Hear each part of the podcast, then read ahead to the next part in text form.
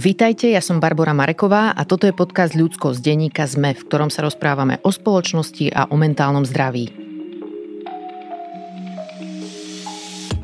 Dnes so Stankou a Tomášom Cifrovými o tom, ako prežívali smrť synčeka Oskara tesne pred tým, ako sa mal narodiť.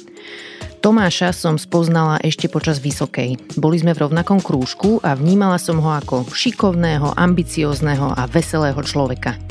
Neskôr šiel študovať do zahraničia a zostal tam aj žiť. Takže ďalšie roky som ho vnímala už len cez Facebook, kde čas od času pridal nejakú milú fotku alebo novinku zo života. Videla som napríklad, že sa oženil a že sa im s manželkou Stankou narodila dcérka Sára a neskôr aj to, ako sa tešia na príchod jej súrodenca. No a potom prišiel jeden aprílový deň, keď Stanka s Tomášom napísali krátky text o tom, že ich syn Oskar zomrel. Bolo to v 38. týždni Stankinho tehotenstva. Pamätám si, ako som rozmýšľala, čo je v tejto chvíli vhodné. Napísať im niečo, aj keď zrejme dostávajú stovky správ a otázok? Chcú o tom hovoriť, alebo chcú mať radšej od všetkých pokoj? Od smrti Oskarka ubehol rok a pol a Tomáša so Stankou som si pozvala do podcastu, aby mi porozprávali, čím si spolu prešli. Hovoria mi o svojom živote v Bruseli, o Stankiných tehotenstvách a pôrodoch, o tom, ako sa rozlúčili so svojím synom, o terapii a aj o tom, ako smrť dieťatka zasiahla ich partnerský vzťah. Obaja boli vzácne otvorení, takže vnímam tento rozhovor ako veľký dar. Pre ľudí, ktorí stratu dieťaťa zažili tiež, ale aj pre nás všetkých. A verím, že vďaka ich rozprávaniu budeme lepšie vedieť, čo robiť, ak máme v okolí niekoho, kto smúti. Vzácne je aj Stankino a Tomášovo rozprávanie o tom, v čom bolo ich smútenie rozdielne, čo ich začalo na sebe navzájom trápiť a hnevať a ako si potom našli znova k sebe cestu. Ak mi chcete napísať, moja adresa je ludskosť@sme.sk, no a toto sú Stanka a Tomáš Cifrový.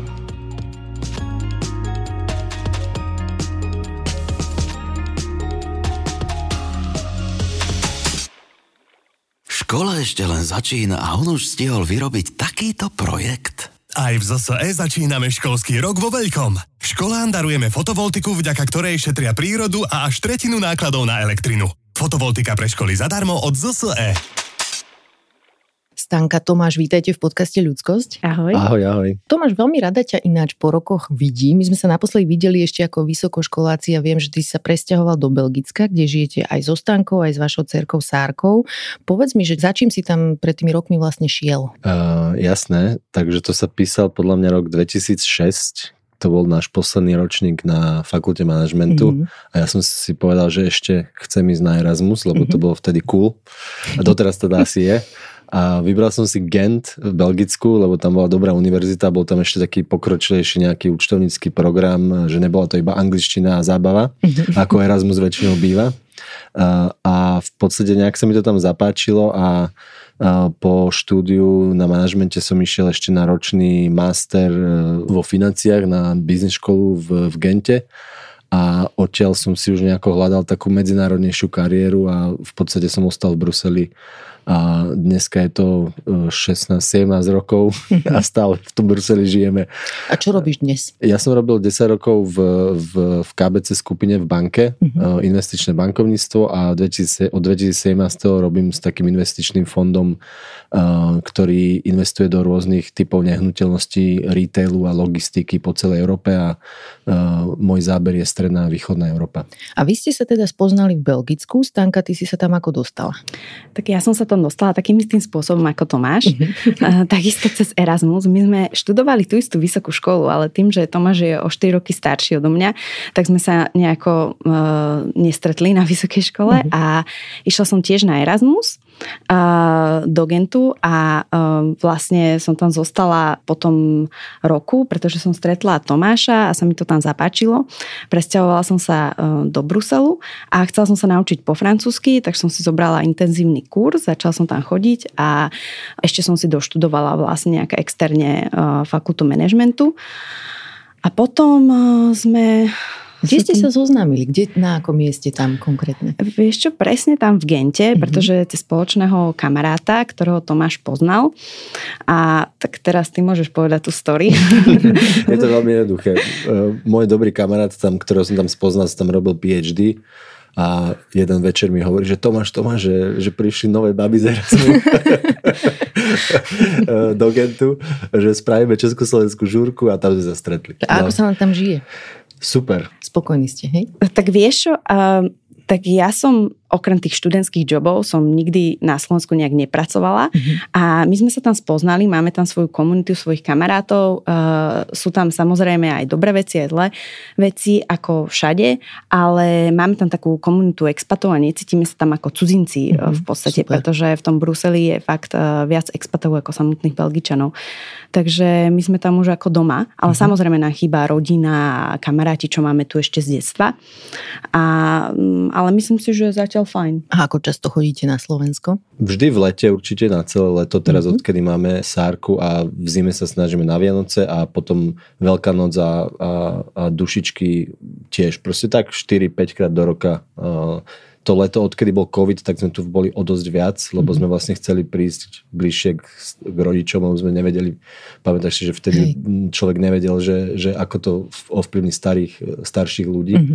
Tak sme išli sem až na pol roka, ale odkedy mala chodiť do škôlky, tak tam v Bruseli, tak vlastne trajeme leto, júl, august, sa snažíme túto s dovolenkami kombinujeme. Vidíte, aj na Sarku sa vás pýtam, že po aký hovorí, v akej je tam škôlke? Je bilingválna, alebo ako ste to povedali? Hej, ona chodí do bilingválnej škôlky, anglicko-francúzskej a ja s ňou rozprávam po slovensky, Tomáš s ňou rozpráva po anglicky a teda ona má tretí jazyk, francúzštinu, ale ešte k nej tak neinklinuje, akože rozumie, ale myslím si, že na štvoročné dieťa je to dosť, ale snažím sa na ňu tiež tak po francúzsky a vidím, že rozumie na 100%. Ale myslím si, že je to veľmi dobré prostredie pre ňu, aby si rozvinula toľko jazykov. Takže aj to je dôvod, prečo sme tam.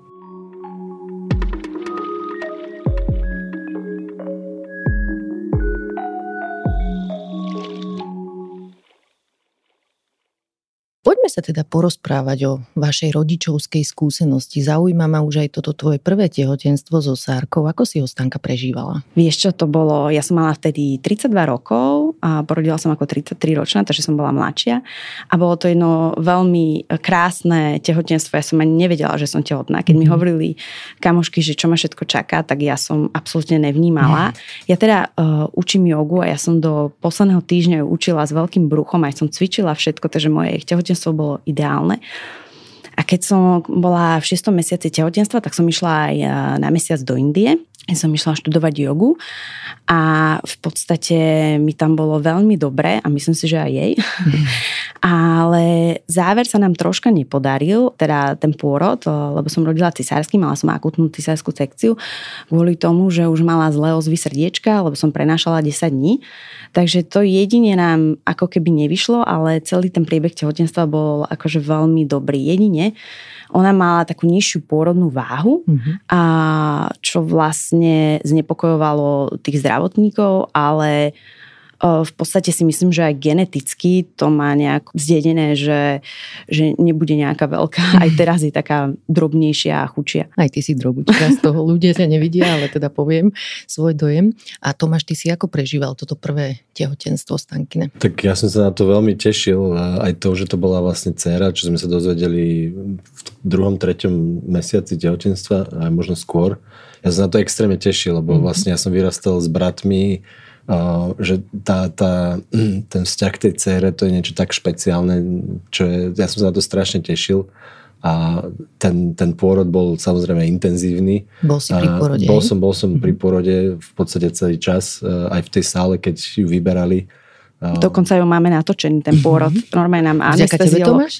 Nie, anesteziolog nám zobral mobil a nám normálne natočil pôrod a všetko som videla, akože bolo to krásne. Ale tým, že to musel byť cisársky, tak aj bol to taký stres, že ja som bol vo veľkom strese vtedy, nehovorím o Stanke samozrejme, ale to moje prežívanie bolo ťažké, lebo som vedel, že to dieťa musí ísť von, až v podstate v tom momente, jak ju vybrali, jak začala revať, tak už som vedel, že je to všetko v poriadku, že už sú od seba a obidve sú OK. tak ja som sa tam úplne zložil. Čiže z toho predpokladám, že ste rodili, alebo ty, Stanka, si rodila v nemocnici, asi nie? Lebo v zahraničí sú také rôzne možnosti, kde sa dá rodiť. Častokrát v Belgicku určite sú tiež asi teda pôrodné centrá, nie? Že je tam možnosť, keď má žena fyziologický pôrod, alebo je predpokladaná nízkoriziková rodička, tak môže aj či už doma, alebo v tom pôrodnom centre. Áno, ako ja som vtedy veľmi premýšľala, že kde rodiť a vybrala som si kvôli tomu, že už som mala ako dobrú gynekologičku, som si vybrala túto nemocnicu, v ktorej rodia väčšina expatov, ale nakoniec som nebola úplne 100% spokojná a preto som si na druhé tehotenstvo, som si to viac naštudovala, vieš. Jasne. A chcela som už rodiť čo najviac prirodzene, preto som si to, som si vybrala v podstate inú nemocnicu, verejnú nemocnicu, v ktorej majú aj časť sál, ktoré sú v podstate ako keby si rodila doma, ale tým, že ja som mala prekonaný cisársky rez, tak mi nedovolili v takomto prostredí rodiť, ale tie isté porodné asistentky tam boli, že pracovali na obi dvoch stranách nemocnice, takže a mohla som si tam priniesť svoju vlastnú dunu a vlastnú porodnú asistentku. Takže áno, v Belgicku je možné rodiť aj doma, ale tým, že už som mala cisársky rez, tak som nemohla. A dokonca zdravotná poisťovňa ti preplatí potom 700 eur. Keď rodíš doma. Áno, pretože nemusia platiť potom nemocniciam, takže je to pre nich výhodnejšie. A viem, že na Slovensku sa to ešte nemôže, čo je škoda. Si myslím, že domáci pôrod je, keď nie sú komplikácie, tak si myslím, že je to vždy dobrá voľba. Treba tiež povedať, že tam je aj kvalifikovaný personál aj pri domácom pôrode. Určite. Že je tam pôrodná asistentka, ktorá tomu rozumie, ako vyhodnocovať prípadné riziká, pretože ten pôrod u nás je častokrát komunikovaný ako niečo, čo sa vyvíja tak veľmi náhle, náhodne, je to celé dramatické, ale vlastne počas tehotenstva už sa dajú sledovať indikátory, na základe ktorých sa dá žena vyhodnotiť, takže či je vysokoriziková alebo nižšie, že toto vlastne zhodnocujú v krajinách, kde sa dá rodiť aj doma a je tam potom kvalifikovaná pôrodná asistentka, ktorá tú ženu sprevádza. Aké boli potom tie vaše prvé týždne so Sárou? To bolo asi najkrajšie obdobie, fakt. Bol máj, takže bola jar a bolo krásne počasie, všetko kvitlo a ja som s ňou chodila v šatke von, som sa prechádzala. Bolo to veľmi krásne, intenzívne obdobie v tom, že sa ti zmení samozrejme život, že máš o jedného člena viac, ale myslím si, že obidvaja sme si to užívali. A ešte Tomáš s ňou chodil v šatke von s kamarátmi aj o 8 na pivo, takže... Hlavku si na začiatku spala, takže to bolo v pohode. A podľa mňa, ja si tiež pamätám len tie dobré veci, ale aby som to aj vyvážil, tak jej spánky neboli úplne ideálne, čo si pamätám. Ona zvykla spať, že 30 minút a presne na minútu a viac nechcela. Takže toto si tiež pamätám, že bola taká jemná frustrácia, keď sme videli, že iné deti spia proste 2-3 hodiny a ona si dala tie svoje polhodinky. Tak to si pamätám, že bolo trošku drsné, ale ináč ako zážitok nové dieťa bolo super, super. Áno, a iba v šatke alebo v nosiči to kočík neexistoval pre ňu. A Tomáš, ty si mala nejaké voľnosť práce vtedy, alebo ako to fungovalo? Myslím, že prvé 2 týždne som si zobral možno viac, neviem, už si to nepamätám. Ale v podstate ten začiatok nebol taký zložitý. Tak Tomáš si to môže regulovať aj podľa seba, ale samozrejme, keď by bol, on nie je zamestnanec, ale keby bol zamestnanec, tak má nárok na 2 týždne určite voľná, ale čo sa týka týchto materských, tak v Belgicku je materská dovolenka, že 3 mesiace, takže to je veľmi krátka doba. Hej, toto máme fajn na Slovensku celkom. A k tomu sa môžeme dostať ináč, že podľa nás to je akože, to by malo byť trestné, čo tam robia ľudia. Lebo tam v podstate aj mami, teda mami po 3 mesiacoch sa vracajú do ofisu a to dieťa dávajú do crash, teda do, čo sú to, jasle? Áno. No. Taká starostlivosť náhradná. No, to je takže... nie je to zle. No. Koľko mala Sárka rokov, keď si potom otehotnila s Oskarkom? 2 roky, 3 mesiace, keď som otehotnila. Aké bolo pre teba toto tehotenstvo? Bolo iné. Bolo iné, v podstate... oveľa ťažšie, v tom zmysle, že som sa musela starať o Sárku a nastúpila ona do škôlky, ale iba do 12. a od 9 do 12. A ono niekedy to bolo oveľa ťažšie ju tam voziť a potom pre ňu chodiť, keď ide iba na 3 hodiny, vieš. Ale samozrejme to bola pomoc pre mňa. A intenzívnejšie to bola aj v tom, že som sa cítila unavenejšia, ale stále, keď si to porovnám že by som mala nejaké komplikácie, nemala som žiadne. Oskarko sa vyvíjal oveľa lepšie ako ona v tom zmysle, že mal vyššiu pôrodnú váhu. Mm-hmm. Aj počas všetkých ultrazvukov mi hovorili, že to je perfect little baby, že úplne bez problémov, že perfektne sa vyvíja. A tým, že ja som potom menila aj nemocnicu, pretože kvôli tomu cesárskému pôrodu som chcela ísť do čo najprirodzenejšou cestou teraz porodiť, tak som si menila nemocnicu, objavila som takú dúlu, ktorá ma sprevádzala, pôrodnú asistentku, tak som mala oveľa viac vyšetrení, ktoré som absolvovala a všetci mi hovorili, že to je v poriadku, to tehotenstvo všetko sa vyvíja perfektne, iba cítila som sa vnútorne unavenejšia.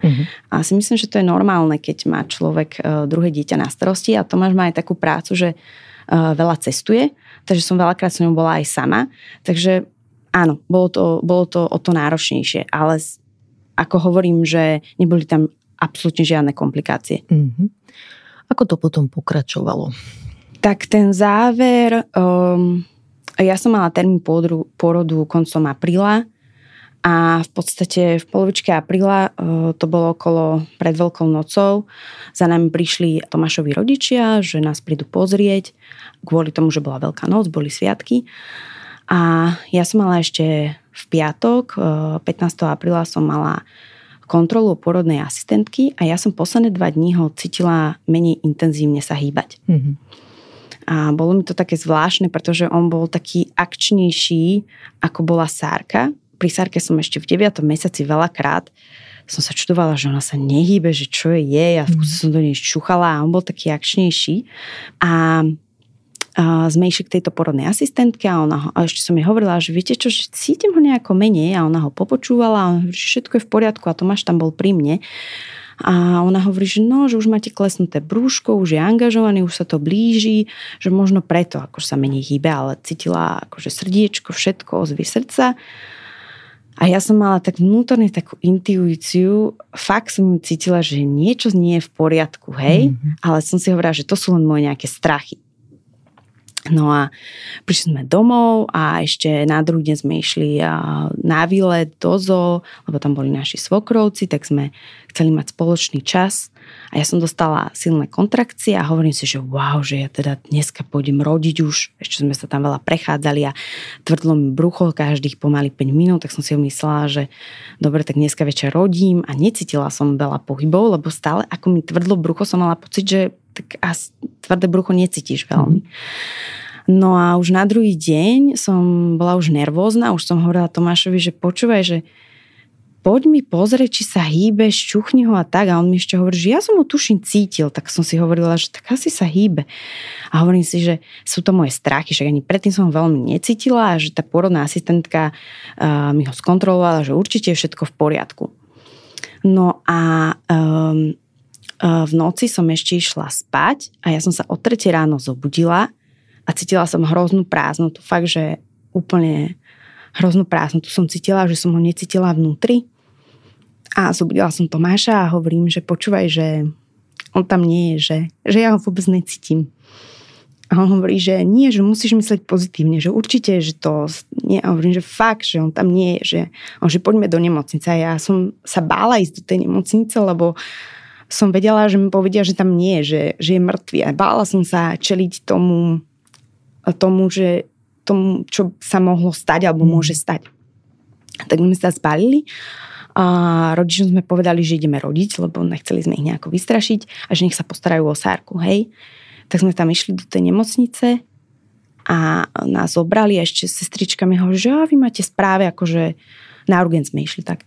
A hovorí mi, že no, že vy máte vpredu placentu, možno preto cítite menej pohyby.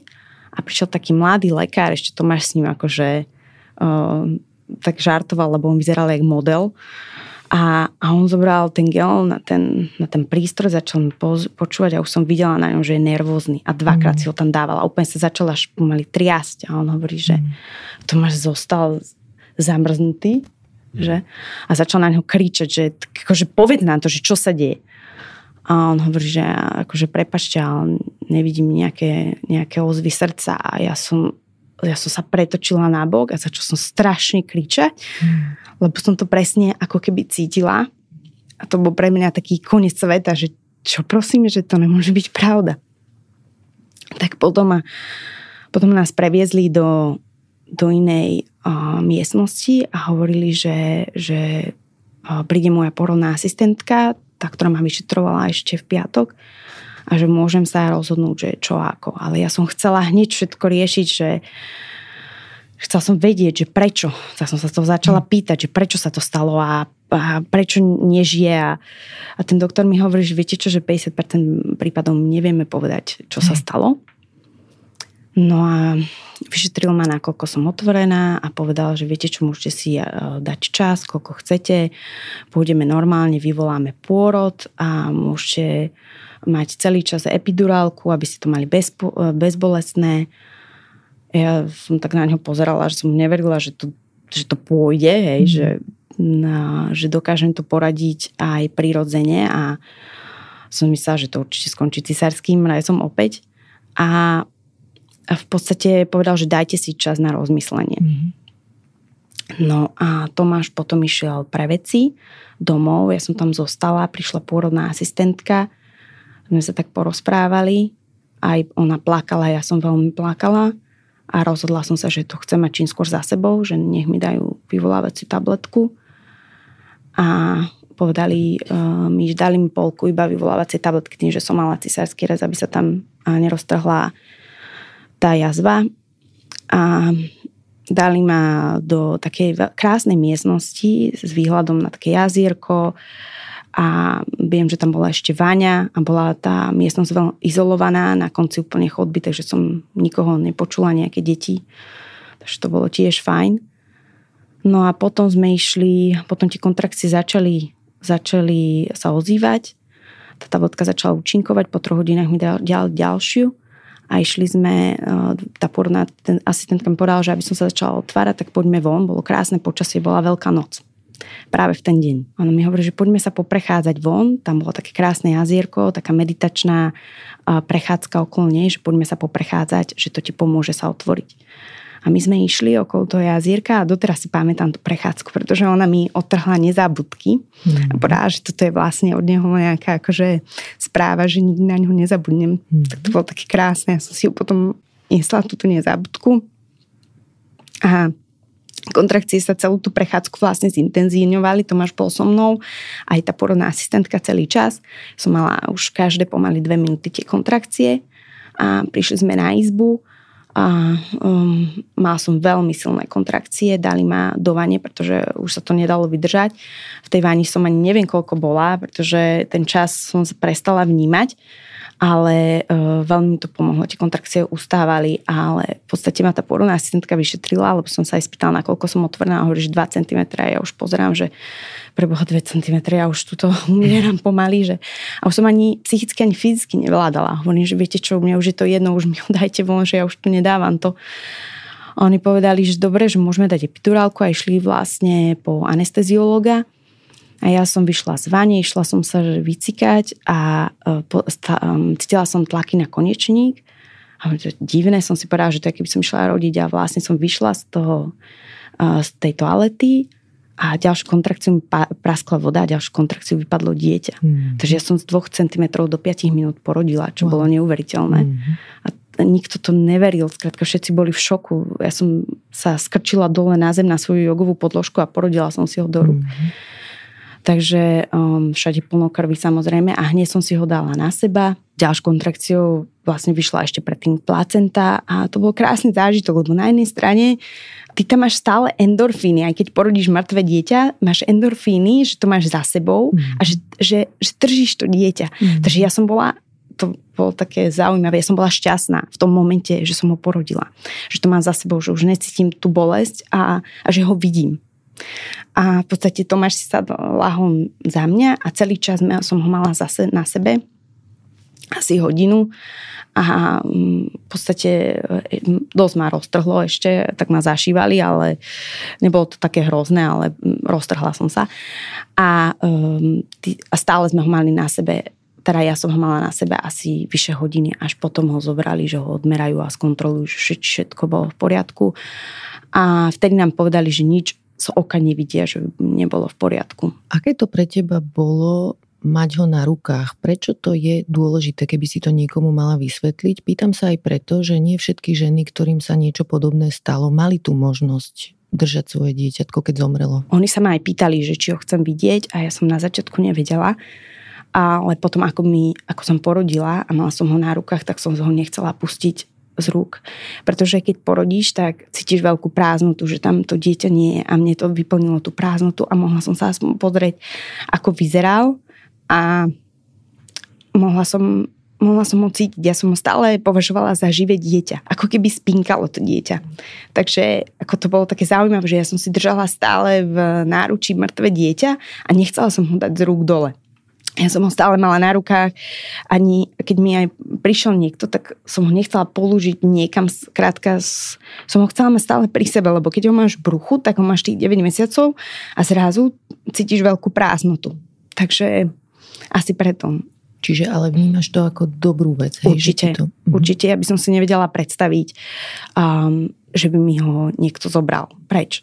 A určite to pomáha aj v spracovaní potom toho celého zážitku, aj tej traumatickej skúsenosti sa vedieť rozlúčiť s tým dieťatkom a mať ho v podstate na rukách. A poznám aj ženy, ktoré sa rozhodli inak a majú potom ako keby výčitky, ale samozrejme, ja si osobne myslím, že v tom danom momente sa každá žena rozhodne tak, aby uchránila hlavne sama seba. To znamená, že niektoré ženy, keď sa rozhodnú sa s tým dieťaťom ako keby nerozlúčiť, je to samozrejme v poriadku, pretože v danom momente sa človek rozhoduje tak, aby ochránil hlavne sám seba. Hej, každý sme troška iný, iná, je to v poriadku. Tomáš, ty si to ako prežíval? Ťažko, že ak teraz o tom Stanka hovorí, tak pre mňa to je akože hrozne ťažké. To asi to znovu v tých myšlienkach keby rozpamätať, lebo ja som taký človek, že tie zlé veci vytesňujem, vieš, že takže akože ja som sa snažil držať tam proste tú rolu také tej stability a jasne, že som tam reval kade tade, ale podľa mňa ešte treba povedať, že to bol 38. týždeň tehotenstva. Neviem, či to tu zaznelo, že to bol akože hotový človek Oskar, hej, že aj podľa mňa preto je to dôležité sa s ním rozlučiť, lebo on to bol akože 3-kilové dieťa, takže no robil som, čo som mohol, no akože nebolo to tam na mne, ja som to len proste držal, snažil som sa to sám prežiť. Hej, no. Ťažké to bolo. Hej, rozumiem. A plakať je úplne v poriadku. To sme zistili.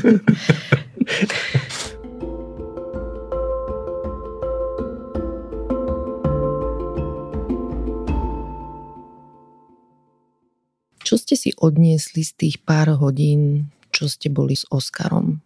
Vieš čo, tak ja som porodila na Veľkú noc po obede okolo 2:00 a večer, tým, že to teličko začalo pomaly rozkladať, ono to bolo aj vidieť, keď sa narodil, že tá pokoštička už tak sa rozkladá, tak aby sa úplne nerozložil za ten čas, alebo aby to nejak neovplyvnilo tie výsledky pitvy, tak sme ho dali na noc do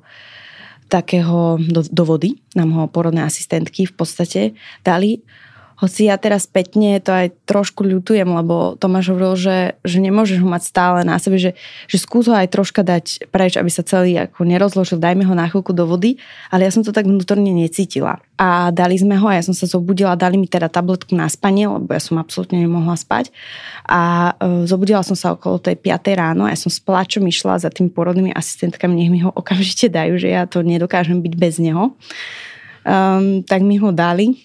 A potom sme odchádzali v ten deň až večer. A zatiaľ za ten deň sme absolvovali také rôzne konzultácie. Prišla za nami sociálna pracovnička, ktorá nám odporúčila pohrebníctva a ako v podstate zaregistrovať toto dieťa, aby sme dostali nejaké prídavky na ňo. No nie prídavky, ale ten rodičovský príspevok. A potom, ako ho pochovať, či ho pochovať. A potom za nami prišla detská psychiatrička. V podstate bol to deň, keď bola Veľká noc, takže veľa ľudí nebolo disponibilných. Takže prišla za nami detská psychiatrička, ktorá s nami konzultovala túto stratu, ale samozrejme nám pomohla riešiť našu dcérku, Sárku, že ako je to povedať a aké môže mať ona reakcie. Ona hovorila, že môže mať vlastne výkyvý nálad, môže začať skresliť smutné tváre a tak nám dala takých pár tipov. A celý čas, čo títo ľudia chodili, tak boli veľmi sa správali rešpektujúco v tom, že vždy zaklopali, vždy sa spýtali, či je to OK, že si ho môžem nechať na rukách a že keď nechcem s nimi rozprávať, je to v poriadku. Takže z týchto zdravotníkov som mala veľmi dobrý pocit, necítila som sa obťažovaná a aj to chcem spomenúť, že nám dali taký modrý kufrík, v ňom boli vlastne možnosť spraviť si otlačky. Otlačky rúk, nožičiek. To na pamiatku. Áno, hej. To nám vlastne tie zdravotné sestry nám pomohli ich robiť. Potom nám dali také náramky, ktoré nosíme doteraz. V tom kufriku teda boli a bola tam taká skúmavka, kde sme si mohli odstrihnúť vlásky na pamiatku, aby sme mali. Boli tam nezábudky, aby sme si ich mohli zasadiť. Boli tam macík, tam bol taký denníček, kde si môžeš písať nejaké svoje pocity alebo poznámky. Takže rôzne predmety a ešte tam bol aj kontakt na jedného fotografa, že si môžeme spraviť také špeciálne fotky, ale tým, že bola Veľká noc, tak nebol nejaký fotograf voľný. Mm-hmm. Ale spravili ste si nejaké fotky. Áno, my sme si spravili veľmi veľa fotiek, ktoré nám, myslím si, že postačujú. A len sa spýtam, že dnes ich kde máte? Máte ich niekde odložené a pozeráte sa na ne v špeciálnych situáciách, alebo je niekde vystavená tá fotka? Máš ju pri sebe.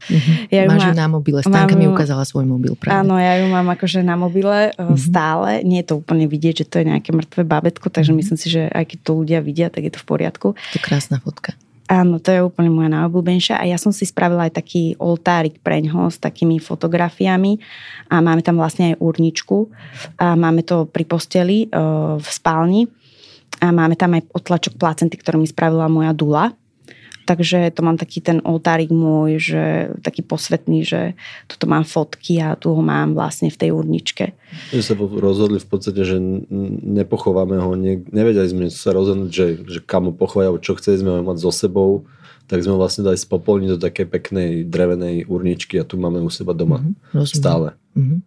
Čiže kedy ste sa vlastne s Oskarkom rozlúčili a ako to prebiehalo tá rozlúčka, keď je teda ten koniec takýto netypický trocha? No vlastne sme si porodila v pondelok na Veľkú noc a ten pohreb bol o týždeň v útorok, sa mi zdá. Keď sme vybavili cez týždeň, moji rodičia nám pomohli s malou a my sme v podstate vybavili tieto logistické, právnické, administratívne veci. Boli sme v tom pohrebníctve, spravili sme mu normálne pohreb. O týždeň na to prišli aj moji bratia s manželkami a kamaráti v Bruseli, čo boli. Takže v Bruseli mal normálne pohreb, normálne obrad krátky, kde sme povedali aj Stanka a ja pár slov, zahrali sme mu nejaké pekné pesničky a takto sme sa s ním rozlúčili a potom ho vlastne spravili tú kremáciu, spopolnenie a máme ho doma v tej urne. Ale ešte som chcela tomu dodať, teda, že keď sme odchádzali z nemocnice, tak sme ho odniesli do moratória v nemocnici. To je asi, čo to je, Márnica, nie? Morg. Moratórium, ale je to podobné slovo ako morg. Áno, asi to si mala v hlave. Márnica. Tak ja to mám v toľkých jazykoch. Chápem, ja som hneď vedela, prečo sa ti to spojilo, lebo morg je to slovo asi, čo ti došlo na rozum. Áno, Márnica. No, vieš čo, my sme si ho tam odniesli a ten pán, lebo sme dali súhlas k pitve a on nám povedal, ten pracovník, čo tam robil, že môžete ho ísť kedykoľvek chcete, tak môžete ho ísť pozrieť. Takže my sme ho tam odniesli a ja som išla ešte ho pozrieť aj s jeho rodičmi, aby ho videli na druhý deň do tej Márnice. Takže sme aj oni mali možnosť sa s ním v podstate zoznámiť, rozlúčiť a vidieť ho. Bolo to samozrejme veľmi ťažké a potom ešte s tou pani, ktorou sme vybavovali pohreb, tak ona povedala, že môžete ho ísť kedykoľvek pozrieť do pohrebníctva, ak chcete. Keď ho previezli z tej nemocnice do do pohrebníctva, tak vtedy sme sa s ním ešte raz prišli rozlúčiť a posledný krát sme ho v podstate videli v deň pohrebu. Mm-hmm. Ešte nám ho dovolili pozrieť si, aj napriek tomu, že už bol troška rozložený, ale... On nebol rozložený, bol zmrazený, takže stále držal, len akože na koži to si to vidno, že... Stále to bolo pre vás dôležité môcť ho vidieť znova, hej? Ako v tomto možno máme iný pohľad na to, že Stanka... Povedzte v čom, hej, lebo Stanka... to je cenné vidieť, že dva ľudia môžu rôzne tú istú situáciu prežívať. Ja som sa snažil s tým rozlučiť čo najrýchlejšie a nejak sa k tomu nevracať. Nehovorím, že to je dobrý prístup. Mm-hmm. Je to tvoj prístup. Hej, Stanka mala ten, že proste sa chcela vidieť čo najdlhšie. Každý to asi cítime ináč. No, potom aj sa môžeme dostať k tomu, že ako sme to spracovávali, akože týždne, mesiace potom, lebo tam bol tiež úplný rozdiel. Hej. Ale bolo to ľahké. No? V podstate ja som ho stále chcela mať pri sebe, ja som sa s ním nechcela rozlúčiť a Tomáš ako keby mu to spôsobovalo stále bolesť ho vidieť. Rozumiem.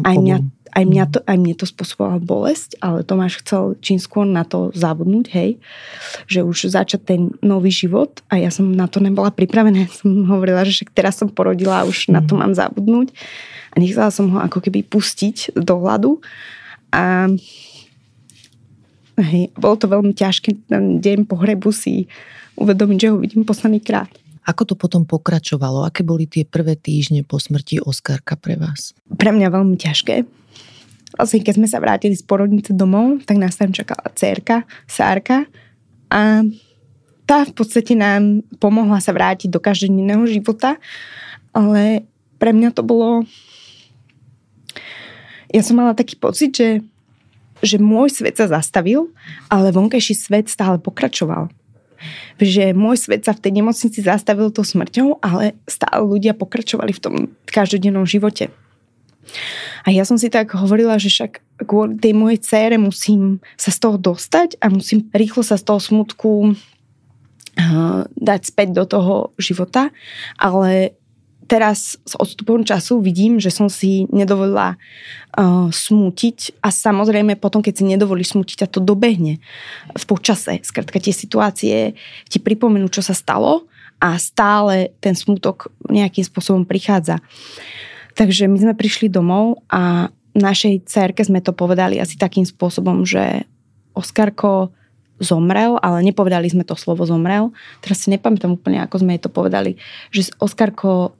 Sa nemohol vrátiť z nemocnice s nami, ale išiel rovno do neba, nie? Áno, povedali sme, že je v nebičku. Mm-hmm. A ona v podstate v tom čase ešte nemala 3 roky, to ako keby nechápala úplne, že ešte niekoľkokrát mi chytala brúško a stále si myslela, že je tam nejaké bábätko v podstate, pričom akože ja už som nebola viditeľné brucho.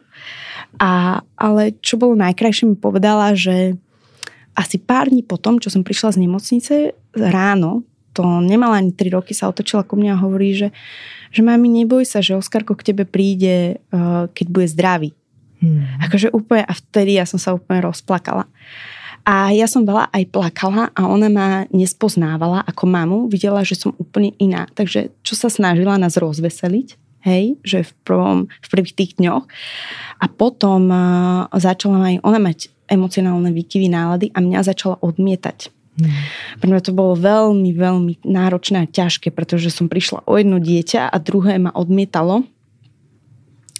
Nerozumelo to, čo ona prežíva a proste to tiež ona nejako chcela vytesniť, tak ju odmietala. Ale je to asi aj spôsob, akým získava kontrolu nad situáciou, že keď je odmietaná, tak je to taká bezmocná pozícia, ale keď ona odmietne, tak je tam aspoň kúsok takej kontroly nad tým, čo sa deje, tak podvedome si to mohla si tak pomôcť tým, že chvíľku bola ona na koni, ako keby, že dá sa to chápať. Hej. A začala presne kresliť smutné tváre. Normálne sme von dole, čo som bola prekvapená, presne nám to tá psychiatrička povedala. Takže aj ona to prežívala s nami, ale Tomáš tam bol veľmi taký stabilný bod pre ňu a zintenzívnil sa jej vzťah s ním a začala si vyberať iba jeho a on ju mal podľa mňa, neviem, môžeš povedať aj ty, že ako záchranný bod, ako sa z tej straty dostať čím skôr. Pre teba to určite, tak bolo? Určite áno. Ako ona nás, keby to bolo prvé dieťa a sa to stane, tak podľa mňa to je oveľa horšie v zmysle, že že máme ju, že je to vyplní ten deň a je z ňou super, proste 2-, 3-, 4-ročné dieťa je jeden z tých najlepších vekov a ja som si s ňou proste ten vzťah ešte tým zintenzívnil, určite áno. Ako sa to potom vyvíjalo? V čom bolo vaše prežívanie podobné, alebo v čom iné? Ako ste to vy dvaja teda prežívali ďalej tieto týždne? Bolo to iné, v zmysle, že ja som to tak, ako keby čo najrychlejšie chcel ten list v tej knihe otočiť a posunúť sa ďalej. A Stanka to prežívala oveľa intenzívnejšie a ten jej smútok bol oveľa intenzívnejší tým, že vlastne ona s tým Oskarom 9 mesiacov mala kontakt, žila s ním. Ja som to tehotenstvo Oskarové bral trochu ináč, v zmysle, že všetci mi hovorili, že po druhom dieťati, že to je na otca proste najväčší záhul, lebo to prvé ti skončí na krku a tak ďalej. Tak ja som sa ešte viac ponoril asi do práce a snažil som sa v podstate ako keby všetko stihnúť, lebo môj život potom mal skončiť. A nakoniec to dopadlo, jak to dopadlo. Tak ja si myslím, že aj nás to tak nejako trvalo to, ale nás to tak potom ako keby zblížilo aj s manželkou, že sme si tak našli cestu k sebe, lebo počas toho tehotenstva sme ako keby sa tak vzdialovali paradoxne ale trvalo to ako to prežívanie bolo iné a môžeme sa potom aj pobaviť o pomoci rôznej psychológov a takýchto nástrojov. Pobavme sa kľudne aj teraz, keď chcete. Vieš čo, tak ja som mala hneď po tom pôrode rôzne také úzkostné stavy, že napríklad si ešte pamätám, že som išla s kamarátkou von, ktorá má takisto staré dieťa a naraz sme mali druhé dieťa v podstate a sme prežívali to druhé tehotenstvo spolu a ona porodila zdravé dieťa a ja som neporodila a ja som s ňou išla von na ihrisko a pre mňa všetky tie zvuky, hluk mi vadili na tom ihrisku, ja som stále vnútri bola niekde inde a aj myslou som bola niekde inde a nevedela som sa ani na tú moju dcéru ako keby napojiť, lebo som stále prežívala ten smútok a bolo to aj pre mňa ťažké samozrejme vidieť, že takto by som aj ja mala v šatke alebo v nosiči to ďalšie dieťa a mala som veľa úzkostných stavov, aj depresívnych stavov a preto som si aj vyhľadala psychologičku, s ktorou som začala hneď po mesiaci. A táto psychologička je zo Slovenska, pretože v Belgicku sú psychológovia samozrejme, ale väčšinou rozprávajú buď po francúzsky, alebo nájdeš zo pár po anglicky hovoriacich, tak som chcela túto traumu, alebo ako by som to nazvala, sa z nej dostať v mojej materinskej reči. Tak som si našla online hovoriacu psychologičku, ktorú samozrejme pozdravujem a veľmi pekne ďakujem za ten celý rok, čo so mnou spolupracovala a spolupracuje, teda mi pomáha. A to mne tiež pomohlo, pretože ja som mala také stavy, že, a to možno aj pomôže, keď niekto počúva, že ja som mala, že polka tváre mi zrazu napuchla. A to bolo všetko psychosomatické, alebo ma niečo bolelo. A to sú normálne následky tej traumy. Alebo som mala, že zmenšené oko. A takéto som mávala, takže prejavy. A s touto psychologičkou, keď som postupne začala pracovať, tak som aj ten smútok vedela prežiť a ešte raz, samozrejme, lebo som ho prerozprávala a to mi aj pomáhalo prerozprávať túto moju skúsenosť aj iným ľuďom, pretože ja som to tak brala, že Oskarko je stále moje dieťa, že však on je stále tu, on je ako keby živý, hej, nie živý, ale on bol môj syn. Teraz to neznamená, že som porodila mŕtve dieťa, zomrel a teraz poďme ďalej a nebudeme sa už o ňom rozprávať, lebo on je mŕtvý. Hej, ja som to prežívala tak, že on tu bol a ja chcem o ňom rozprávať, že on tu bol. A s tým v podstate nastali rôzne situácie, ako som si potom uvedomila, že musím si dávať väčší pozor, s kým o tom rozprávam, pretože prišli rôzne situácie, rôzne reakcie okolia. Pamätám si, že ma niektoré zasiahli, tak teraz rozprávam o ňom len v bezpečnom kontexte s ľuďmi, v ktorom sa cítim bezpečí.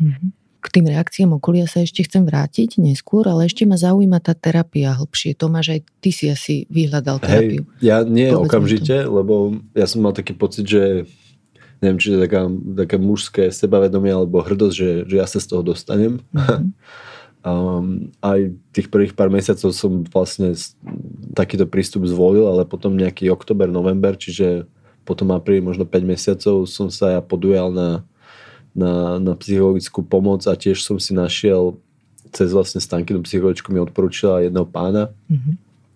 Musím sa priznať, že som začal s dámou, ale som zistil, že mi to vyhovuje oveľa menej. Mm-hmm. A že potrebuješ muža. Potrebujem muža, ktorý ako keby to celé vie tiež nejako z tej mužskej strany hodnotiť alebo mi pomôcť. A s ním som si sadol, doteraz máme raz za týždeň, raz za 2 týždne sedenia. Máme to všetko online, aj Stanka, aj ja, keď sme v Belgicku. Hodinové sedenie a neviem si to vynachváliť. Mm. Je to úplne totálna veľká pomoc, lebo v podstate ja som taký, že ja tie emócie prežívam v sebe vnútri a neviem ich vyjadrovať. Väčšinou, keď ich vyjadrujem, tak pláčem, tak ako teraz. Mm-hmm. A on mi veľmi pomohol sa vlastne tak pozrieť do seba a rozumieť, že čo sa v tebe deje. Mm-hmm. A že to je OK. A v podstate, že daj si tomu čas. A ako veľmi mi pomáha, veľmi pomáha. To je úžasné. Ešte sa k tebe vrátim, Tomáš. Stanka, povedz, ako si ty tú tvoju terapiu prežívala? V čom to bolo pre teba prínosné? Boli tam nejaké momenty, ktoré si pamätáš dodnes, že v tomto momente na niečo si prišla, čo bolo pre teba dôležité, alebo že si mohla niečo povedať a niekto tomu rozumel? Vieš čo, tak spočiatku som mala veľké výčitky svedomia. Ja som mala, ako asi každej máme, čo zomrie dieťa, tak si myslí, že keď to bolo v jej tele, tak to nejakým spôsobom zapričinila. A to, na to sme pracovali s mojou psychologičkou na začiatku, aby som sa neobviňovala, že to nebolo zapričené mňou. A samozrejme my spravili všetky vyšetrenia, mali sme makroskopickú, mikroskopickú pitvu, sme si dali spraviť, nespravili krvné testy na trombózu, či som nemala nejaké krvné zraniny. A všetko vyšlo, že je v poriadku, tak vtedy som sa tak upokojila, že ja som to nejakým spôsobom nespôsobila, ale pamätám si, že ja som veľmi detálne rozoberala každú minútu, čo som robila predtým, že či som to ja nejakým spôsobom nezapríčinila. Či som ja neviem, ja si pamätám, že ma trochu bolo brucho a teraz, že netlačila som moc ten kočík, alebo že som teraz niečo som nezjedla zle, stále som sa ako keby analyzovala. A s tou psychologičkou sme najprv spracovali na tom, aby som tieto výčitky nemala voči sebe, lebo to bolo deštruktívne. Alebo voči okoliu. Napríklad som aj vyčítala veľakrát Tomášovi, že tam v podstate nebol prítomný počas tehotenstva. Mm. Ale takisto to nezapričinilo úmrtie. Na tom som tiež veľa musela pracovať. Mm. A potom počas celého toho roka prichádzali rôzne situácie, ktoré mi to pripomínali, alebo aj ako náš vzťah tým trpel na začiatku, pretože Tomáš sa chcel čím skôr z toho dostať a ja som naopak si to chcela pripomínať a napríklad mi bolo ťažké sa o tom s ním rozprávať zo začiatku. On tej téme sa vyhýbal a chcel tomu unikať a ja som mu hovorila, že a s kým sa mám o tom porozprávať, však to bolo naše dieťa, však s tebou. A potom vlastne až keď začal mať toho psychologa, tak bol schopný o tom začať rozprávať. Mm-hmm. Dovtedy to bolo, aj preňho to bola taká tabu téma. Mm-hmm. A to nás zblížilo v podstate. Povedz mi, čo pre teba urobil Tomáš, ten psycholog, vďaka čomu si dokázal troška viac sa dívať do seba a možno aj hovoriť o svojich pocitoch. Čo ti umožnilo toto vedieť robiť?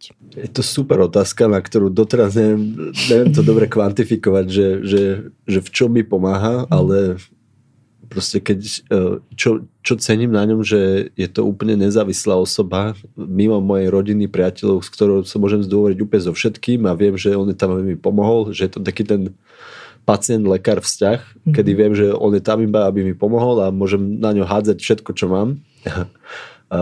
A ako najviac ma on vie vyfrustrovať, keď sa nás pýta, že Tomáš, ako sa cítiš? Proste toto ja normálne sa mi otvára nožík vo vačku, lebo to je pre mňa ťažká otázka. Že on mi hrozne pomáha sa vyznať v mojich emóciách a aké majú vplyv na moje rozmýšľanie, na moje chovanie psychické, fyzické, si ohrízam palce do krvi, nechty, proste všetky tieto veci spolu riešime a v tomto mi hrozne on dobre pomáha si rozumieť mojim vlastným emóciám. Mm-hmm. Lebo toto podľa mňa strašne veľa ľudí by potrebovala takúto pomoc. Áno. Všetci si, veľa ľudí si myslia, že nepotrebujú, ale podľa mňa psychologa od teraz si myslím, že potrebuje úplne každý, respektíve každému vie nejako pomôcť. Hej, presne, súhlasím. Ale taký najväčší tip, čo mi on dal k tomuto smútku je, že on povedal, že v podstate to smútenie je 2-litrová fľaša vody a život je celodenná túra. A nie je dobré to vylogať na začiatku a nie je ani dobré to si nechávať nakoniec. Proste treba pravidelne si podušku toho smutku, ako keby to poviem tak, dopriať počas tej túry a tak to treba prežiť. Že netreba si ho ani príliš veľa naváľať na začiatku, ale ani si ho nechávať, lebo sa to niekde inde ukáže. Že toto bolo pre mňa také, že to smútenie je proces a it's okay, not to be okay.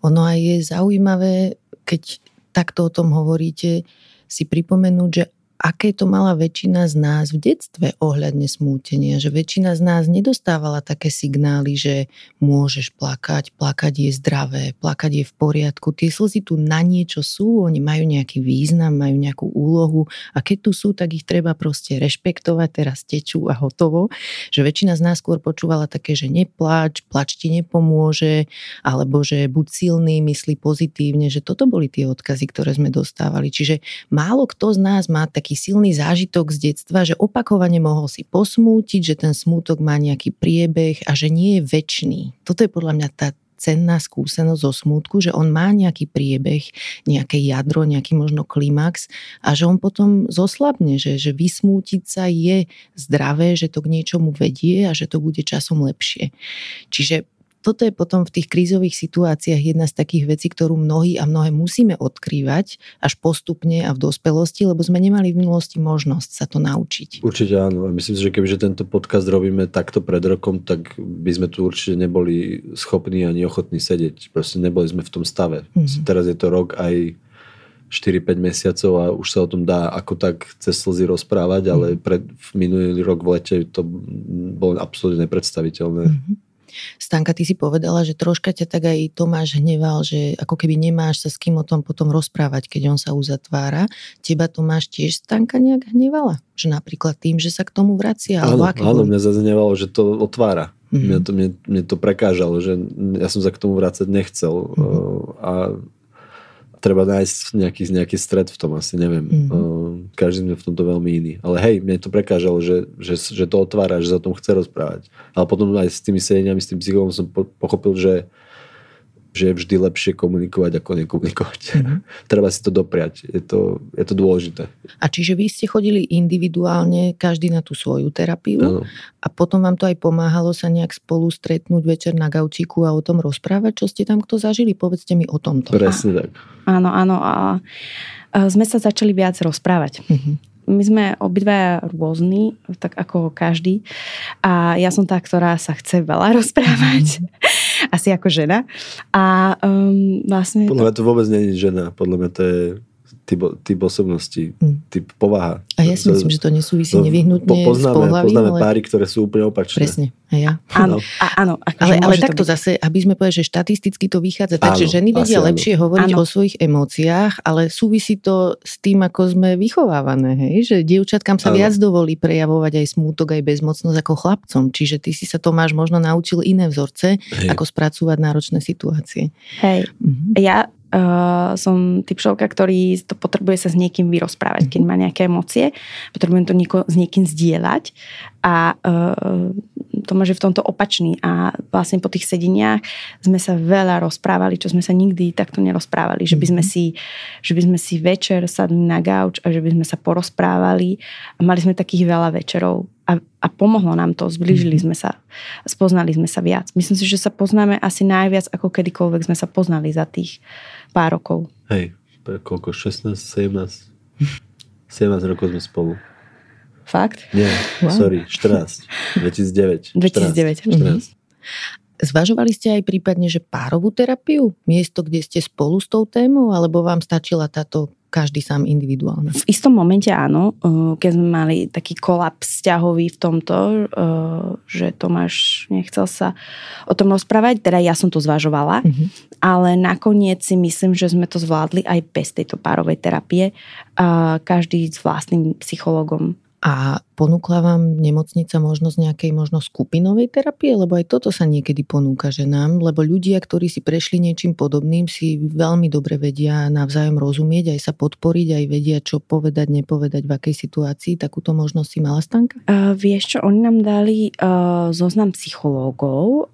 To si pamätám, že nám mi dala psychiatrička zoznam psychológov v mojom okolí, ale sú rôzne organizácie v Bruseli, neziskové, ktoré robia skupinové podporné skupiny po strate dieťaťa. Je ich niekoľko a ponúkajú to. Tam je problém jazykový, že buď sú francúzsko hovoriace alebo flámsky hovoriace a ja rozprávam po francúzsky a Tomáš rozpráva po flámsky, takže neviem, ako by sme sa dohovorili a po anglicky nie sú.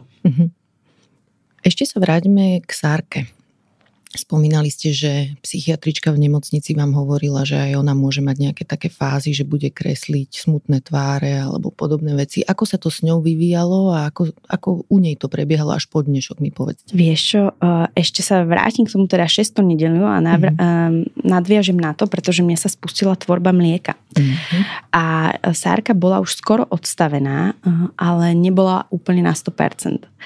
A teraz mohla som si zobrať tabletku na zastavenie mlieka, ale že je to tabletka, ktorá spôsobuje ešte vyššie depresie, ktorú som nechcela a myslela som si, že však to mlieko sa mi zastaví samé. Ale mne sa tak veľmi tvorilo, že ani odsavačka mi nevedela odsatiť všetky tie hrče, takže ja som jej začala ponúkať to mlieko. A ona sa mi rozdojčila, hej, aby som správne povedala po slovensky, až do takého momentu, že ona bola ako malý novorodenec, ale mne to psychicky pomáhalo, že ja mám v ruke dieťa. Hej, že aj jej, nie? Mi to znie tak, že pre obe to bolo cenné. Áno, že vlastne sa mi dočila aj niekedy 3-4 krát noty, čo už bola vlastne 3-ročná. Takže možno keď teraz to niekto počúva, tak si chytá hlavu, že bože môj. Ja si vôbec nechytám hlavu, znie to úplne v poriadku. Ale mne to psychicky pomáhalo, lebo som si vyplnila tú prázdnotu, ktorú som mala. Ale samozrejme, ona sa nezačala správať ako novorodenec, že by tam začala štvornoškovať, ale mala veľké emocionálne výkyvy. Hneď samozrejme, ona po týždni po porode ochorela, že so 40-kami tiež, čo bolo také prekvapivé. A mesiac na to zase mi ochorela so 40-kami, čo ona v živote nemávala 40 stupňovej teploty. Takže si myslím, že aj na ňu to vplývalo a doteraz v podstate vie, že má brata Oskarka, ktorý tu nie je a veľakrát mu napríklad odtrhne len nejaký kvietok, lístok a dá ho na urničku a ako keby vnímala, že má brata, ale fyzicky tu nie je. Myslím si, že ešte mala na to, aby to pochopila, ale rozumie už termín smrti. Už rozumie, že niekto zomrel a že on zomrel, že už sme jej to, ako vyrastala, sme už jej povedali, že zomrel, že sme použili to slovičko, lebo dovtedy sme ho nepoužívali, keď bola úplne malá, lebo by nechápala, o čo ide. Tomáš, keď sa rozprávaš s niekým, kto vás nejako bližšie nepozná ako rodinu a spýta sa ťa, že koľko máš detí, čo povieš? Keď je to úplne neznáma osoba, tak ja sa k tomu, ja to neotváram, tú tému a poviem jedno. Poviem, že máme 4-ročnú Sáru. Nie je to pri cudzom človeku, to pre mňa nie je dôležité vysvetľovať, že mám druhé, ktoré tu nie je. Ale zo začiatku musím povedať, že tie reakcie tých okolí boli všelijaké a od tých možno bližších ľudí alebo známych kamarátov takéto vyhýbanie sa tomu nám práve že nevyhovovalo, že je oveľa lepšie, keď sa človek spýta, že tak ako to prežívaš, že práve vtedy zo začiatku ako keby sme o tom chceli hovoriť, že aj na Facebook sme to dali, že to sa stalo a že toto bol Oskar, že práve že to človek chce dať von a keď sa stretne v okolí s takým, že ľudia sa tvária alebo že ako keby sa to nestalo a ja sa im nečudujem, že ľudia tiež ťažko vedia niekedy spracovať, že mám sa k tomu, mám sa spýtať, že ľudia sa tiež boja, ano. Že to je normálna reakcia podľa mňa, len treba povedať, že pre tých, čo sa im to stane, tak to nie je dobré. Nepáči sa im to, lebo je to také, ako keby to ľudia ignorovali a to je také, ako keby sme mali nejakú chorobu, ktorú ľudia nechcú vnímať. To sa nám nepáčilo, ale ja na druhej strane rozumiem tým ľuďom, lebo ľudia sa boja na to spýtať. Je to nepríjemné. Preto si veľmi vážim, že ste dneska prišli o tom hovoriť, pretože si myslím, že je to jeden zo spôsobov, ako toto meniť, aby sme sa všetci naučili, že ako sa správať ľuďom, ktorí strátili dieťa alebo ktorým zomrelo dieťa. Mimochodom, keď tie slova používam, písala mi jedna posluchačka podcastu, keď sme sa v minulosti rozprávali o perinatálnej strate, myslím, také slovo sme tam použili. Ona písala, že jej to príde ako eufemizmus, jej zomrelo dieťa vo vysokom štádiu tehotenstva a používa slovo smrť, že to bolo pre ňu veľmi dôležité začať používať to slovo v terapii. Vlastne myslím, že až k tomu prišla, že tá strata je príliš také jemné slovo, málo finálne, že to bolo pre ňu dôležité. Vy aké slova používate? Čo je v tom slovníku pre vás dôležité? Ako to vnímate vy? Určite ja používam tiež, že mi zomrelo dieťa. Keď niekomu vysvetľujem, tak poviem, že zomrelo mi dieťa v záverečnej fázi tehotenstva. Tak to používam, hej. Môžu to mať ľudia rôzne tiež, len zase je to taký príklad toho, že aj na slova musíme myslieť, keď sa rozprávame s inými. Ale určite sa nevyhýbame tomu termínu smrť, lebo zomrel. Proste je to, nielen, že sme ho stratili, zomrel. Ešte ja ti chcem povedať tým reakciám. Koľko máš detí? Ty čo povieš, keď sa ťa to niekto spýta? A teba som sa chcela spýtať. Aha, okej. Okay. Vieš čo, ja tam podobne už ako Tomáš, ale ja si mám veľmi veľký problém povedať, že jedno. Normálne mňa to hnevá, keď poviem jedno, pretože to nie je pravda. Ja som ich mala dve.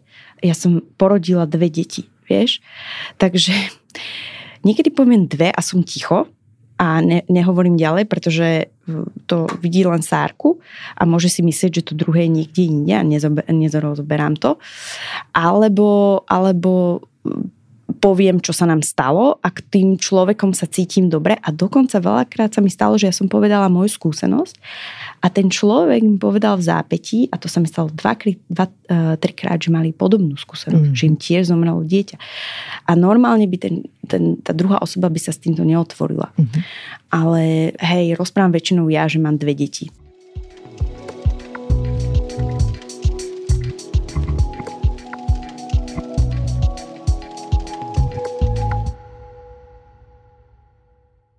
Ešte viac mi povedzte o tom, ako sa správalo okolie a ako ste aj vy to prežívali, že napríklad, aké to je pre vás, keď otvoríte Facebook alebo sociálne siete, hej, že ľudia pridávajú fotky svojich detí, svojich životov, väčšinou tých úspešných častí svojich životov. Aké to pre vás bolo a je, keď tam vidíte pôrody kamarátov, že majú druhé, tretie dieťa? Vieš čo, tak zo začiatku...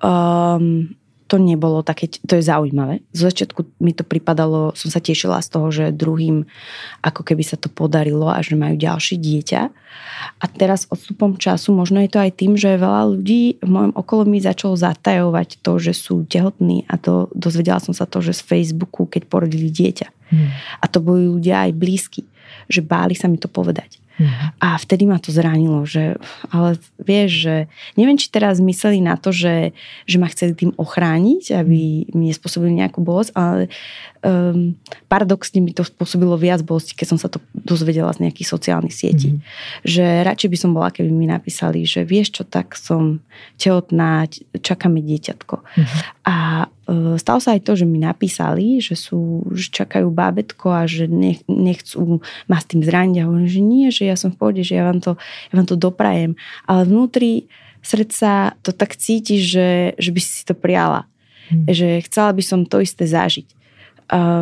Že ja mám taký pocit alebo dojem, keď niekedy čítam niektoré veci, že ľudia riešia také banálne problémy niekedy, že ja by som si povedala, že bože, ak by som si ja chcela mať dve deti a tieto problémy, hej, že nám zomrelo dieťa a teraz to nechcem nejako hovoriť, že to je najťažšie obdobie, aké kto kedy zažil, ale je to ťažké a hovorím si, no tak aj ja by som chcela mať, ja neviem, problém, že som unavená ako matka, vieš, že veľmi nám to spôsobilo veľa takých, za ten rok nám to spôsobilo veľa ťažkých situácií, ktoré sme, s ktorými sme sa museli vyrovnať. Pre mňa ešte ten element bol vlastne, že môj brat s manželkou majú v podstate tiež Sárinku, ktorá je o 4 mesiace mladšia ako naša Sárinka a v podstate čakali po Oskarovi presne 4 mesiace tiež syna.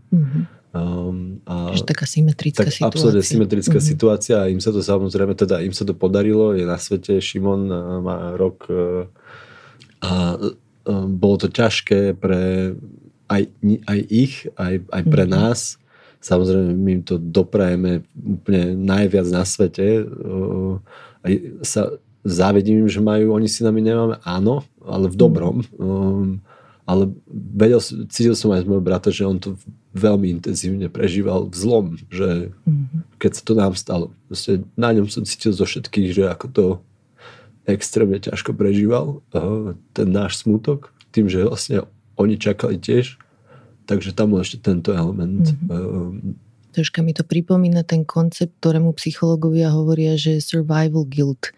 Ako keby, že je to len sprostredkovanie, že presne. Dieťatko prežilo, ale že môže to byť symetricky ťažká situácia. A aj toto je dôležitá téma, že naše pocity nie sú jednoduché v zmysle, že nemáme len jeden pocit v nejakom okamihu. My môžeme mať celý komplex pocitov, že môžeme cítiť aj smútok, aj to, že doprajeme niekomu, môžeme si vydýchnuť, že iné dieťa sa narodilo zdravé a že my máme nejaký problém, že proste cítime bolesť, hej, že veľa vecí naraz sa dá cítiť, čiže aj toto si musíme vedieť dovoliť, že cítim veľa vecí naraz, je to v poriadku, alebo že ten druhý človek cíti veľa vecí naraz, nevie ako mi to povedať, že skúšať hľadať k sebe tie mosty, to vôbec nie je jednoduché. Často je to asi aj o takom jemnom našlapovaní, pýtaní sa, alebo povedzte mi o tomto trocha, že čo si myslíte, že je prínosné, aby okolie robilo, keď my vlastne nikdy úplne presne nevieme, že čo potrebujú tí ľudia, ktorí smútia. Čo je podľa vás po dnešnej tejto vašej skúsenosti dobrá cesta? Tak určite sa spýtať, či niečo nepotrebujú, alebo sa spýtať ich opatrne, či by sa o tom nechceli porozprávať a takisto aj akceptovať možnosť, keď povedia nie, pretože niekedy tí ľudia nechcú o tom rozprávať. Mňa osobne veľmi hnevá a je mi ľúto, keď ľudia sa tej téme vyhýbajú. Alebo ignorujú. Ako Tomáš povedal, že sme stretli nejakých známych, ktorí vedeli, alebo aj rodinu, vedeli, čo sa nám stalo a tvárili sa, ako keby sa nič nestalo. A teraz aj ja som bola v takom pomykove, že teraz ako ja mám reagovať na to. Takže určite empaticky pristupovať k tomu a spýtať sa ich, alebo aj prvú poznámku len povedať, že dozvedela som sa a je mi to ľúto, čo sa vám stalo. Ak budeš potrebovať sa o tom porozprávať, som tu pre teba. To je veta nadovšetko. Netreba dávať rady. Určite netreba dávať rady alebo komenty, pretože ja som aj čítala takú knihu, že k tomu sa potom dostaneme, ale tam to bolo dobre napísané, že ľudia, dnešná kultúra chce, keď niekto smúti, ho spraviť čím skôr šťastným. A to je v podstate nedovolí mu spracovať a byť smutným. A to je ako keby človek, keď prežije nejaký smútok, tak padne do nejakej jamy. A teraz nesnažiť sa ho vyťahnuť z tej jamy, ale dovoliť mu tam byť, alebo s ním tam byť v tej jame chvíľku. A to mi tak povedalo, že áno, toto je ono. A že dovoliť v podstate smútiť, lebo ja som niekedy mala pocit výčitek, že ja som smutná, že ja sa cítim zle. A Tomáš mi povedal veľmi dobrú vec a doteraz my máme taký slogan, že It's okay to not be okay. Že je to v poriadku, keď sa necítiš v poriadku. Že nemusíš stále sa pretvarovať a usmievať, aj keď to tak necítiš. Že možno aj to okolie, tie vety, ktoré potrebujeme počuť, keď sme v takomto hlbokom smútku, je, že je v poriadku smútiť, alebo aj, že pri mne môžeš smútiť, pri mne je v poriadku smútiť, pri mne môžeš plakať, je v poriadku plakať, ja som tu pre teba. Alebo povedz mi, ako ťa môžem podporiť. To je taká dosť otvorená otázka, že tam existuje mnoho vecí, časť ľudí môže chcieť, že rozptýl ma, poďme do mesta, hej. A iní ľudia povedia, že nič, len tu so mnou seď. Ďalší človek sedí potichu, možno si potrebuje poplakať chvíľu. Ďalší potrebuje hovoriť o tom, čo sa stalo, pomenúvať to, hovoriť mená, hovoriť, že to je moje dieťa, môj syn, moja dcéra, ktokoľvek, o koho šlo. Čiže taká tá zvedavosť a tá tichá prítomnosť niekedy aj nie, že tá ochota byť tu s tým človekom, ktorý je smutný, že ono je dôležité dávať ľuďom priestor na to, aby prežívali svoje veci, mali svoje súkromie, ale niekedy rozmýšľam, či nedávame toho priestoru ľuďom až priveľa, že potom tam zrazu nie sme v tom ich živote. Čiže len tam byť je niekedy možno tiež dôležité. Súhlas. Hej. Ako sa cítite teraz v posledných mesiacoch, týždňoch? Tak je to taká sinusoida. Nebolo to lineárne, to smútenie, že by sa to stále zlepšovalo. Paradoxne na začiatku to bolo, že potom 6 nedelí prišlo leto a my sme išli cestovať, išli sme do Portugalska, išli sme aj na Slovensku, išli sme do Grécka a to nám pomohlo troška z toho prostredia, ísť preč z prostredia, kde sa nám to stalo, ale ten smútok ako keby prišiel opäť a zás a myslím si, že nás to doháňa stále, že niekedy je ťažšie obdobie, niekedy ľahšie. Ťažký moment je vždy výročie, to prvé výročie, keď sa blíži, alebo že sa na neho pripravuješ, tak to bol tiež pre nás ťažší moment a potom bol taký lepší moment, takže je to taká sinusoida. A myslím si, že ani nikto to nebude lineárne, že už to nebude, že a už to bude stále lepšie a lepšie, ale prídu aj ťažšie a aj lepšie momenty a ja som ako keby sa naučila byť vďačná za obe, pretože viem, že po tých ťažkých príde ten lepší moment. A ty si mi, Stanka, hovorila, že spolupracuješ aj s nejakým občianským združením, ktoré pomáha rodičom po strate dieťatka alebo smrti dieťatka. Čo s nimi riešiš? Toto združenie sa volá Tanana a pomáha presne rodičom. Pomáha rodičom po strate dieťaťa, či už pred pôrodom alebo po, aj pri skoršej, pri potratoch. A takisto ako ja som napríklad porodila Oskarka, tak som si na internete vyhľadávala rôzne články a všetko som chcela vedieť, že či niekto má takú podobnú skúsenosť, tak oni mali na stránke rôzne príbehy, ktoré som si prečítala a tak som sa o nich dozvedela. Potom ma oslovila jedna baba, že či nechcem si založiť s ňou vlastné združenie, ale nakoniec sme s nimi mali že sa teda spojíme a budeme spolu spolupracovať, takže rozšírime toto združenie Tanana. A ja keď som tam prišla do tejto organizácie, tak môj prvý cieľ bol zaviesť spomienkový kufrík, ten, čo som ja dostala, tento spomienkový balíček, ktorý na Slovensku nie je, teda nebol. Tak my sme to v podstate vymysleli, obsah tohto kufrika, cez Donio sme spravili crowdfunding, vlastne už len grafiku dokončiť a bude sa to rozosielať do nemocníc, s ktorými spolupracujeme a ktoré budú ochotní tento kufrik samozrejme prijať a bude sa to podávať mamičkám po strate dieťaťa, ale v tej neskoršej samozrejme a budeme aj niečo dávať v týchto skorších ako potratoch. A bolo to pre mňa niečo také, pomohlo mi to, veľmi mi to pomohlo, pretože tieto ženy majú skúsenosti s riešením takéto traumy a samozrejme majú podobné skúsenosti s rodičmi, ktorí si tieto veci prežili. Takže som v kontakte aj s veľa mamičkami, ktoré mi hneď napísali, že sa im niečo také podobné stalo. A ako som spravila ten kufrík, tak mi tak ako keby odľahlo, že aj ja som niečo spravila pre tú spoločnosť.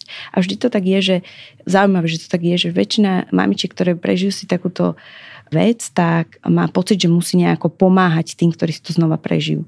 Je to zaujímavé, krásno sa s týmto stretla.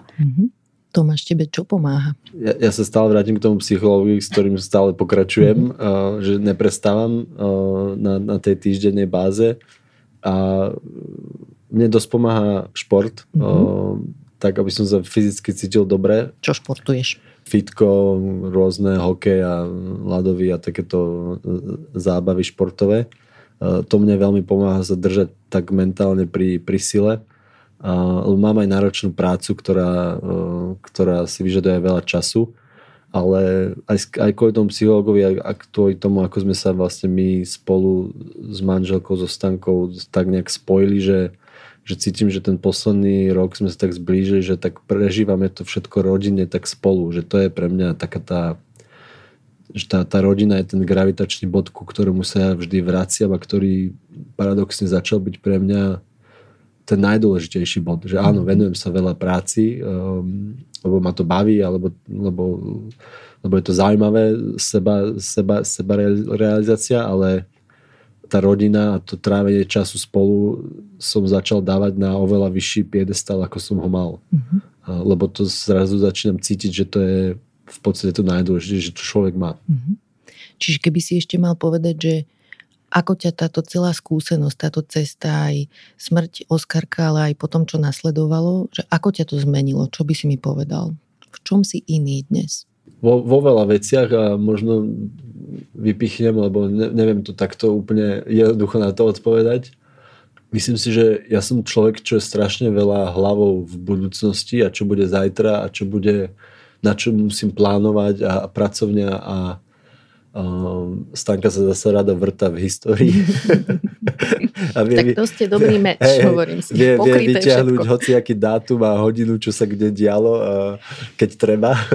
Ale mám pocit, že mi to dosť pomohlo sa dostať do prítomnosti. Mm-hmm. A to je asi to najdôležitejšie, že čo sa deje teraz a byť naozaj hlavou tu a teraz a byť prítomný pre tých ľudí okolo teba, ktorí sú najdôležitejší pre Stanku, pre Sárku, že nebyť proste hlavou niekde úplne inde. Že keď som doma, tak sa snažím byť doma a snažím sa byť prítomný a je to extrémne takto pred rokom alebo pred dvoma alebo pred troma som bol úplne iný v tomto. Mm-hmm. Že toto mi dosť pomohlo sa dostať fakt do toho prítomna. V minulosti si teda čo, že myslel by si na prácu, keď si doma? Určite. Alebo mobil mal v ruke? Presne tak. Čiže tak, teraz odložíš mobil a aj vieš sa naladiť, že som tu so Sárou. Viem to oveľa lepšie. Neviem to stále podľa mňa dostatočne dobre, ale je to progres. Mm-hmm. Určite. A ty, Stanka? Ešte podotknem, že áno, má pravdu. Je oveľa viac prítomnejší. Uh-huh. Ja vo veľa veciach ma to zmenilo. Myslím si, že som vďačnejšia za to, čo mám, že sme obidvaja zdraví a že mám zdravšiu dcéru. Už nerozoberám také detaily, ako som zvykla rozoberať, pretože si myslím, že to nie je až také dôležité. Mm-hmm. A samozrejme mi to dalo taký väčší súcit k ľuďom, ktorí prežili buď podobnú situáciu, alebo sú v nejakej ťažšej životnej situácii, že sa viem na nich viac napojiť a empatickejšie ich vnímať. Hoci si myslím, že ja som do istej miery empatický človek, keď to porovnám napríklad s mojím mužom, ale má pravdu. Ale toto je taký ten pozitívny aspekt, ale ten negatívny je, že si uvedomujem, že ten život už nie je bezpečné miesto. Mm-hmm. Že sa čokoľvek môže stať, že predtým som bola taká ľahostajnejšia vo veľa veciach a teraz som opatrnejšia a už viem, že tá smrť je možná. A človek si to tak uvedomuje, alebo má to v podvedomí, ale vytesňuje to. A teraz som si uvedomila, že hocičo sa hocikedy môže stať. Mm-hmm. A že my sa tu s tým musíme naučiť žiť, že je to takto, že ten život je takýto, že ho nemáme v rukách, že nemáme veci pod kontrolou, ako by sme si prijali. Ešte mi povedzte, že ako sa dívate na budúcnosť? Inak my vôbec nevieme plánovať nič. Nevieme si naplánovať ani letnú dovolenku. Práve sme to o tom rozprávali, keď sme sa myšli, že čo vlastne budeme robiť v lete. Žijete v prítomnosti. A žijeme stále v prítomnosti. Ja v minulosti. Ale nie, ale že tak určite by sme chceli mať ešte jedno dieťa. To je náš taký ako sen, ktorý by sme veľmi chceli. Obidvaja. To ďalšie, to tretie dieťa. Uvidíme, či sa nám to podarí, či sa nám to nepodarí a keď sa nám to aj nepodarí, tak my sme aj tak povedali, že sme otvorení aj adopcii, keď to bude nevyhnutné.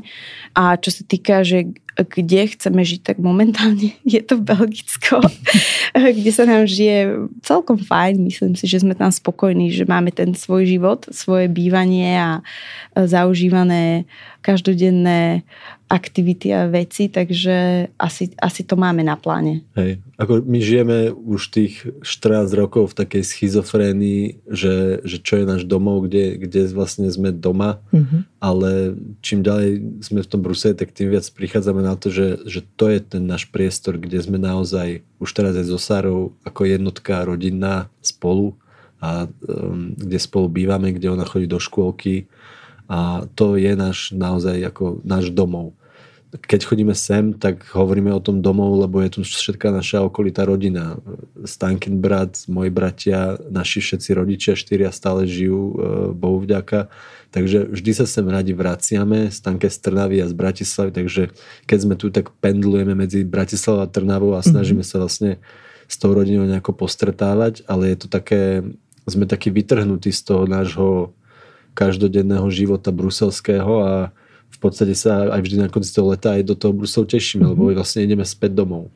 Čo je tam pre vás ten domov? Opíšte mi, že čo je pre vás pocit domova? Čím si vás získal ten Brusel?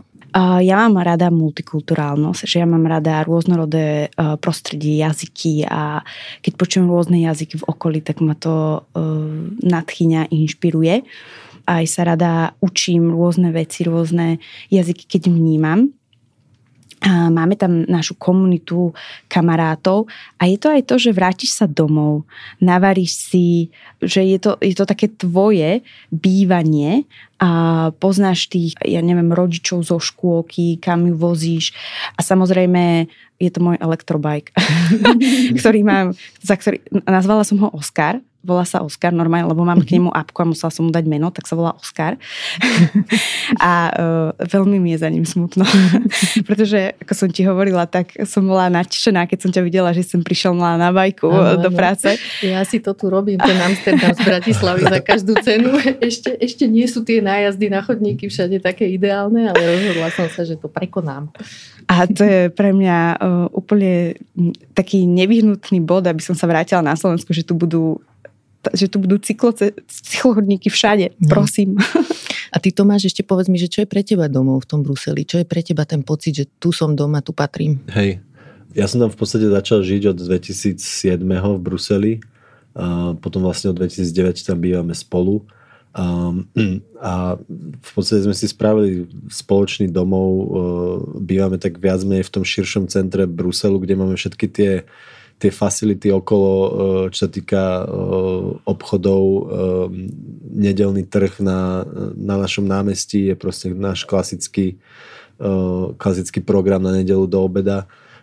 Stanka tam cvičí vlastne jogu ako biznis, ja tam mám svoju prácu, máme tam svoju skupinu kamarátov, ktorí majú tiež podobné deti, takže vymýšľame si vždy program na víkendy a takže máme tam také isté zázemie a tá kvalita života, sa musím priznať, že v tom Bruseli je výborná. Je to metropola, ktorá není taká crazy ako Paríž alebo Londýn alebo možno aj Amsterdam a je to trošku podľa mňa level nižšie, je to kľudnejšie mesto a všeobecne tá kvalita života tam pre nás cítime, že je to super.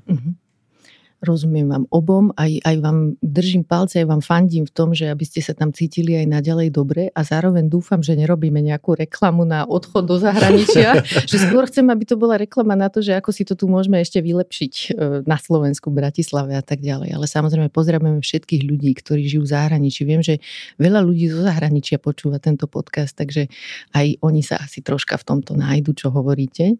Veľmi pekne vám obom ďakujem za vašu statočnosť, že ste dneska prišli podeliť sa o váš príbeh. Viem, že to nebolo jednoduché pre vás. Zároveň dúfam, že vám to aj v niečom troška pomáha hovoriť o svojom synovi, že tu bol, že tu je s nami ako vaša spomienka, že je to vaše dieťa. A váš príbeh sa určite dotkne mnohých ľudí, pretože veľmi veľa ľudí strátilo svoje dieťa. Ono sa o tom veľa nehovorí, ale v prvom trimestri veľmi veľa ľudí príde o vytúžené dieťa. Ešte to ani nemuselo byť vidno, tieto ženy o tom vôbec nehovoria. Potom to môže byť aj v polovici tehotenstva, niekedy ku koncu, niekedy pri pôrode alebo krátko po ňom. Takže tieto príbehy tu jednoducho sú a som veľmi rada, že ste dneska pomohli všetkým týmto ľuďom, aby sa cítili menej sami, aby sa cítili videní. A aj tiež nám všetkým, ktorí sme síce také niečo nezažili, ďakujem, že ste nám pomohli troška nazrieť do vášho prežívania, do toho, aké sú vaše potreby, čo ste vtedy cítili a ako sa správať k ľuďom, ktorí si prežili niečo ťažké. Lebo také ťažké veci sa nám v živote jednoducho niekedy stanú, nevieme tomu zabrániť, ale čo vieme dosiahnuť je to, že sa spolu učíme, ako v tých situáciách pomôcť sebe aj iným ľuďom, ako tu byť spolu, ako sa navzájom podporiť. Takže vám za to veľmi pekne ďakujem a držím vám palce vo všetkom, čo vás čaká. A ďakujem veľmi pekne mi za pozvanie, bolo to úžasné. Áno, ďakujem veľmi pekne, Barbora, my sme sa mali sme jemné obavy, samozrejme sa o tejto téme takto rozprávať, ale prevládalo to tešenie sa, že vedeli sme, ja ťa poznám a vedeli sme, že myslím, že to rozprávanie bolo veľmi príjemné a my sme sa to dokonca veľmi aj tešili. Takže ďakujeme pekne za túto platformu. Som rada. Ďakujem veľmi pekne aj ja vám. A ešte kým sa rozlúčime, tak nám prosím dajte tip na nejakú knihu, ktorá sa vám páčila alebo vás ovplyvnila a mohla by sa páčiť aj nášmu publiku. Mne kamarátka po strate Oskarka dala knihu, ktorú si ona sama prečítala, aby lepšie pochopila môj príbeh, čo sa mi stalo.